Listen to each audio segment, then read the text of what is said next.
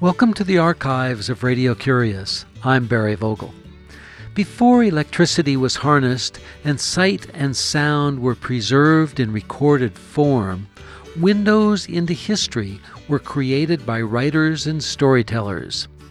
Using the pen name Dame Shirley, Louise Smith Clapp, a native of Amherst, Massachusetts, wrote in colorful detail of life in California during and after the gold rush of the 1850s. The life of Louise Smith Clapp, also known as Dame Shirley, was studied and portrayed by actress and scholar Kate Magruder of Potter Valley, California, as part of the California Council for the Humanities sesquicentennial project Rediscovering California at 150. In this, the second of our two part archive series about Dame Shirley, recorded in March of 1999, I continue our conversation with Kate Magruder to learn more about Louise Smith Clapp and Dame Shirley. Kate Magruder started our conversation with a story about Louise Smith Clapp when she was about 20. Louise was a passenger on a stagecoach and met Alexander Hill Everett, a man more than twice her age, who became a major influence in her life. Louise Clapp is 20, barely 20 years old. Her parents have died. She's pretty much an orphan. She's working as a kitchen maid in her uncle, aunt and uncle's house. She up in Chester, Vermont. She takes a stagecoach back to Amherst. On the stagecoach is Alexander Hill Everett. It's a two-day ride. And they're so it's such a crowded stagecoach that they have to like sit almost you know mm-hmm. tongue and groove with their yeah. you know into this tight little bundle face to face and he's almost 50 he's so he's 30 years older. He's married. He's this incredibly important guy. And he just really actually falls in love with her. He is absolutely enchanted with her and they quote poetry to each other and he tells her all about his travels. After that stagecoach ride She's carrying a little pot of flowers on her lap the entire time back to Amherst. He initiates this correspondence with her that lasts for eight years, these long, and, and we have his letters.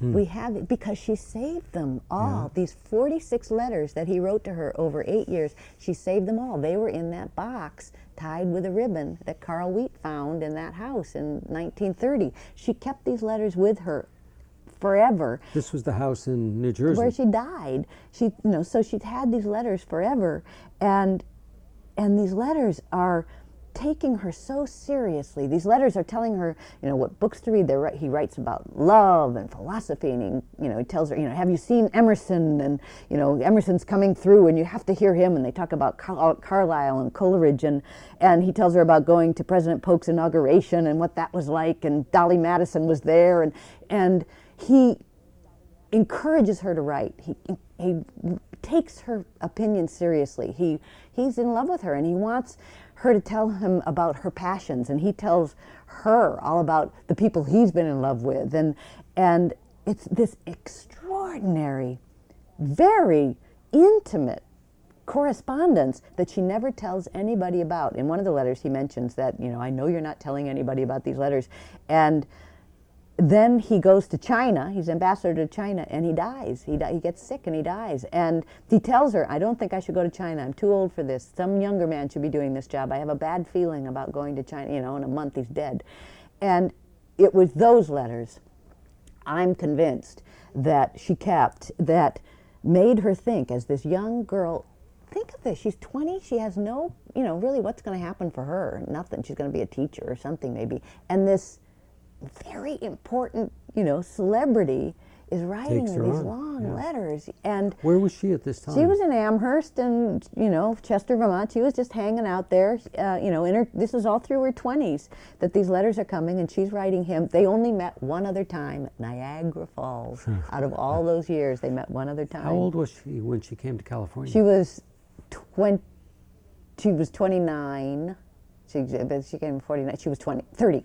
She'd just gotten, she just turned 30 when they set sail. And um, she'd just been married to Fayette. And the thing that I, the thing that's interesting to me about those letters is that I'm convinced that it's those letters, it's that relationship that made her think, I, I, I belong in the bigger world. I, you know, I've got something, something waiting for me. There's something bigger for me than just being a French teacher in Amherst for the rest of my life, doing, you know, God knows what, you know, marrying God knows who, you know, or not marrying. I've got something to say, And she said it. and she said it. That's why I think she copied those letters. I didn't want to bring it up in this because it's too much to go into, but that's why I think she copied those letters because she felt and those and the letters. She, I think she goes to Rich Bar. She knows she's going to have you know a year there. She thinks, all right, I'll write these letters. She's she's polished the epistolary style with Alexander Hill Everett. She's honed that. That's where that's what's familiar to her. That's she knows, you know, how to how to write like that. But we don't have the letters she sent to him. No, they haven't been they're, they're haven't not been anywhere. located yet. Right, right. But you can hear because he you know, you said blah blah blah in your letters, you know. He he reveals a lot of what her letters to him has said. They, there's this very interesting interchange that he, he tells her that he's dreamt about her, and it's this intimate sexual dream. And in that that letter to her, that part's ripped out. You know, it's it's like leading up to it, and then she's destroyed that part of the letter, and she keeps saying, "Don't dream about me, don't dream about me," and and it's he's hunting. I mean, the old guy's hunting, and uh, she's you know, saying this isn't right, this isn't proper, and yet, you know, oh, I cover you with a thousand kisses. You know, there's all of this, all of this stuff. Sure. You know, you just think 1840. You know, eight and and I- it's a it's a very intriguing image to me. And she gets married, and she says, "Right, I'm going to California. I'm going to California." And Yeah. she's sick. I mean, she's one of the least likely persons to go to California. Why- what was she sick She with? was sick all of her life. At one point, her uncle has written to her, and she kept this letter. Her uncle, who was a congressman, um, big uppy up Gideon Lee, um, writes to her. I'm sorry to hear you you think you'll be an invalid all your life. You know, they, they were sick. They were sickly. She was a sickly person. You know, she gets on a, a steamer. she gets on this this freighter to go around Cape Horn to go God knows where, you know, with a guy who's obviously, who knows what happened with Fayette, who knows what's going on in their relationship. Was he about her age? He was about her age. He was a little younger than she was. He, when he got back to Massachusetts, and then she filed for divorce. Oh, that'd be an interesting thing to talk about if we were going to talk about anything else. Is her divorce and the fact that what what San Francisco was like for women at that time, because women were getting divorced all over the place in San Francisco, and there was a great outcry from the papers and the editorials. You know that you know this is like the degeneration of our moral fabric, and is there something in the very air that's causing these divorces to happen? You know, still how we kind of feel Were the writers of the newspapers primarily men? yes. Oh yeah. Oh, very few women. So few women were involved in ri- the actual Mm. writing, and her letters then in the Pri- Pioneer were Mm. Almost an anomaly. they were unusual. There were women uh, who were writing. Who there were some women who were writing essays and and poetry. Women who got who then kept on writing. Who I can't think of their names right now. They had pseudonyms too, but who were able to be published by the Overland Monthly. You know, once that started in 1868. Um, and she just didn't. And and there's some indication from some letters that we have by other people, by Charles Warren Stoddard, who was one of her students, who became a writer himself, that she tried to get her stuff published in the Overland Monthly when Bret Harte was the publisher, but he wouldn't do it. And you know that there was that that he didn't want that he didn't want to let her in, yet he stole from her letters freely to write his own short stories, like The Luck of Roaring Camp and Outcast at Poker Flat. How did you learn about Louise Clapp? I was asked by the Humanities Council if I would do her. I wouldn't. I didn't know about her. Well, more than that. I mean, once you Once were I started. what was your source of information? Um, it was her letters, and then there were in the early editions of her letters there were introductions. Carl Wheat. Carl Wheat, as I said, was the first one to really start nosing around and try to find out who this person was. He published, or he had published, uh, in the 30s, the first public edition of her letters, and so he wrote the first introduction, and in it he had he had already found her letters in New Jersey. So he put together this the understanding about what happened with Alexander Hill Everett, So, but there was very just sketchy information. There's a woman right now who's doing a biography of her, who's digging around more and more and more in the you know in the San Francisco newspapers, trying to find whatever we can find about her. She's collected her lectures that when she went back to New York in 1878, she continued to, to have a salon. and- yeah, and- and she has these she had her lectures all written out and this friend of mine who's doing the biography bought those at great expense, bought those lectures and you know so slowly the pieces are beginning to, to come in. But I mean it's pretty slender. Pretty slender the, the biographical information we have about her. When you uh, become Louise, you go to different communities around California. Right. And uh, you dress up in garb that you think would be befitting of her at the time. Yes, yeah. I had them made. I had I had a costume made based on pictures, based on drawings of other costumes and Of the a- time. Of the time. Looked like it would That's be right, something that the a woman kind, right. of her station would wear. That's right. That's right. And uh, had a wig made for me, and uh, you know, I'm, it's still going through.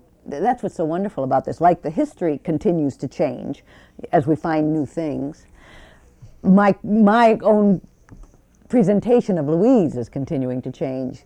How is it changing? Well, I'm just having my wig restyled as we speak. I wasn't teasing when I said that because I had the feeling when it was styled for me by a wonderful guy in San Francisco who does who does styling for the San Francisco Opera um, that maybe it wasn't right on. I want to take a moment and say that we're talking with Kate Magruder. Kate is a scholar and actress affiliated with the California Council for the Humanities. She's telling us about Louise Smith Clapp, who wrote under the pen name of Dame Shirley about life in California during the gold rush and the next 20 or so years after that in San Francisco. You're listening to Radio Curious. I'm Barry Vogel.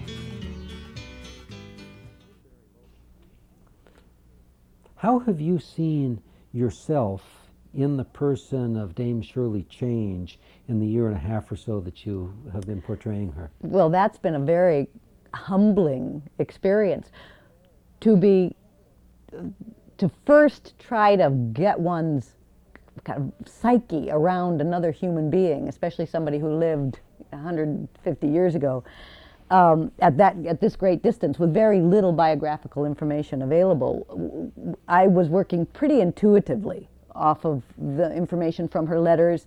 It's very interesting to me what happened. My first reading of her letters several times through, the information that seemed to leap out to the top that I thought, well, certainly this is important information to have in the in my presentation. That faded into the background as I began to do her more and read those letters more and finding what I was able to then find were the subtleties, were her, was her sense of humor, her sense of irony, the, the her clues about how she felt about what she was seeing. It just became much more nuanced and, and deeper and more interesting to me, really, than kind of the general statements that, that leapt out at me at the very beginning. In another life that you live now, you teach people how to assume the persona of another and portray uh, them. That's right. Um, is Dame Shirley the person who you have held the longest? Yes, and I had never thought of it that way. Yes, she is. I've been holding her for a couple of years, and she's not a very she's not an easy person to hold on to because she's she's unpleasant in you know in some ways. She's How a so? snob. Um, She's a um, she's she she has um, you know very definite opinions about the lower classes and as i said about the native americans that she dismisses out of hand. Um, so to live in those perceptions is not a very comfortable place to live she's a, she had very strong opinions about the fact that there are two separate spheres one for men and one for women. She was not a feminist by any of you know by any by any stretch. She had a, as she called it, a, a reverence for trailing drapery. She What do you mean? she loved petticoats and she hated bloomers. I mean, she talks about bloomers specifically and the how could women wear those bloomers and you know they're they're they're so inappropriate. She thought women should should just indulge themselves in the shrinking coquetries of you know femininity of, of shy womanhood you know delicate fancies you know leave the wearying stupidities of presidential elections leave that to the men. You know uh, we have a higher calling you know and it's and it's moral and it's spiritual and it's um, elegance and it's petticoats and you know don't tell me that i want women's rights. What are these women's rights? You know these poor misguided creatures who speak out in front of a vulgar mob about what they're you know what they like to call their rights. You know what are they talking about? Was what are they winning? concerned about uh, the right of women to vote?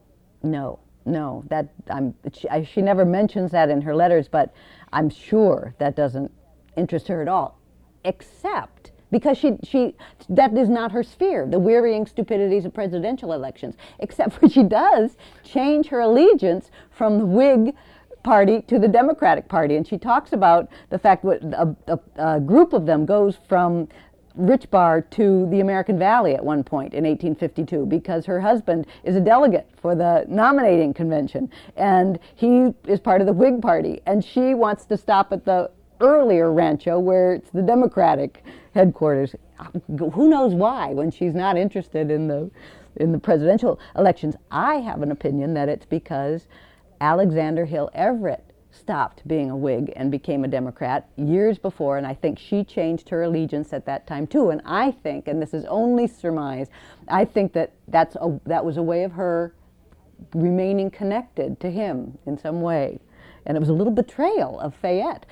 And maybe partly was. Fayette gone out from her life at that point? He was uh, soon to be. That was at almost. That was at the very end of their stay in the mining camps, and a month later they were back heading back to San Francisco. And shortly after that, he he took off for the Sandwich Islands and never came back. And and she then filed for divorce. Kate, when you teach people how to assume the persona of a character from history and present that person, what do you suggest they look for? What do you suggest they do? Well, what I found myself doing with Louise, and it was wonderful, and I, I would suggest that anybody else do this, is look at the surrounding literature. Um, for instance, Louise had very little literature to base my research on. So I needed to look at what was being written at the time, what she would have been reading at the time. What about other people who lived at the time? I read some wonderful biographies of Emily Dickinson, who did live near her. So I learned a great deal about what was happening socially and culturally because of what was in Emily's life. Emily lived in Amherst, just like Louise. So I would say to people, do that surrounding research look at the art at the time, the music of the time, the newspapers of the time. You know, dive in to the world because that's what one needs to know. It's an enormous job, as acting is in any case. When you do any character, one really needs to know uh, who is this person in this situation, and one needs to look at the at the surrounding influences in time. It's fascinating and it's endless and very rewarding. I noticed that you brought a book of Louise Clapp's writing. Is there a section that you could read for us for a minute or two or three? Let me see. I was sometimes I just open it up to see what's there. Oh well, this is a this is speaking about what um, she felt about men and women, and she says, "When will our sex appreciate the exquisite philosophy and truth?" Of the poet Lowell's remark upon the habits of Lady Redbreast and her sposa Robin, as illustrating the beautifully varied spheres of man and women, when he wrote, he sings to the wide world, she to her nest. In the nice ear of nature, which song is the best? So she's she lives in that perception of you know women have their job and men have their job. And then she goes on and talks about speaking of birds, a pheasant that Fayette had brought her home. She loved nature, and he brought her home and she put it in a cage and it died, and she felt very guilty about that, having imprisoned a wild bird. Well, Kate Magruder, thank you again for joining us on Radio Curious. And instead of telling us about a book that you've read, share with us the one that you just read from. Well, this is the most recent edition of the Shirley Letters from the California Mines, 1851 to 1852. It's just recently published, this new edition by Heyday Press, wonderful press. Um, that's and in Berkeley. That's in Berkeley. And there's an introduction in here by Marlene Smith Baranzini, the woman that I was telling you is also writing um, Louise's biography. And it's the introduction is worth the worth the weight of the book itself because it has the most information, the most up-to-date information about Louise's background and its significance to us today. Why these letters are relevant to us today, what we can still learn from them. So it's I recommend this book. Kate Magruder, thank you for joining us on Radio Curious. Thanks, Barry. In a series of 23 letters to her sister in Massachusetts, Louise Clapp took on the persona of Dame Shirley, a self consciously whimsical dame who dissected masculine gold rush society. These letters were written between 1851 and 1852 and were published in 1854 in the Pioneer magazine in San Francisco. I'd like to read to you a little bit of a letter from the log cabin at Indian Bar that she wrote on October 7th, 1851. It describes where they lived. The room into which we have just entered is about 20 feet square. It has a fireplace built of stones and mud, with the chimney finished off with alternate layers of rough sticks and this same rude mortar. Contrary to the usual custom, it is built inside, as it was thought that that arrangement would make the room more comfortable. The mantelpiece, remember that on this portion of a great building some artists, by their exquisite workmanship, have become world renowned, is formed of a beam of wood covered with strips of tin procured from cans, upon which still remain the black hieroglyphics of the name of the different edibles which they formerly contained. Two smooth stones, how delightfully primitive, do duty as fire dogs. I suppose that it would be no more than civil to call a hole two feet square in one side of the room a window, although it is as yet guiltless of glass. Fayette tried to coax the proprietor of the empire to let him have a window from that pine and canvas palace. But he, of course, declined, as to part with it would really inconvenience himself. So Fayette is sent to Marysville for some glass, though it is the general opinion that the snow will render the trail impassable for mules before we can get it. In this case, we shall tack up a piece of cotton cloth, and should it by chance at any time be very cold, hang a blanket before the opening. At present, the weather is so mild that it is pleasanter as it is. Though we have a fire in the mornings and evenings, more, however, for luxury than because we really need it. For my part, I almost hope that we shall not be able to get any glass, for you will perhaps remember that it was a pet habit of mine in my own room to sit by a great fire in the depth of winter with my window open. I must mention that the floor is so uneven that no article of furniture gifted with four legs pretends to stand upon but three at once, so that the chairs, tables, etc., remind you constantly of a dog with a sore foot. If I could give you a month of Sundays, you would never guess what we use in lieu of a bookcase. So I will put you out of your misery by informing you instantly that it is nothing more nor less than a candle box, which contains the library, consisting of a Bible and a prayer book, Shakespeare, Spenser, Coleridge, Shelley, Keats, Lowell's Fable for Critics, Walton's Complete Angler, and some Spanish books, spiritual instead of material lights, you see. There, my dainty Lady Molly, I have given you, I fear, a wearisome, minute description of my new home. How would you like to winter in such an abode, in a place where there are no newspapers, no churches, lectures, concerts, or theaters, no fresh books, no shopping, calling, nor gossiping little tea drinkings, no parties, no balls, no picnics, no tableaux, no charades, no latest fashions, no daily mail. We have an express once a month, although.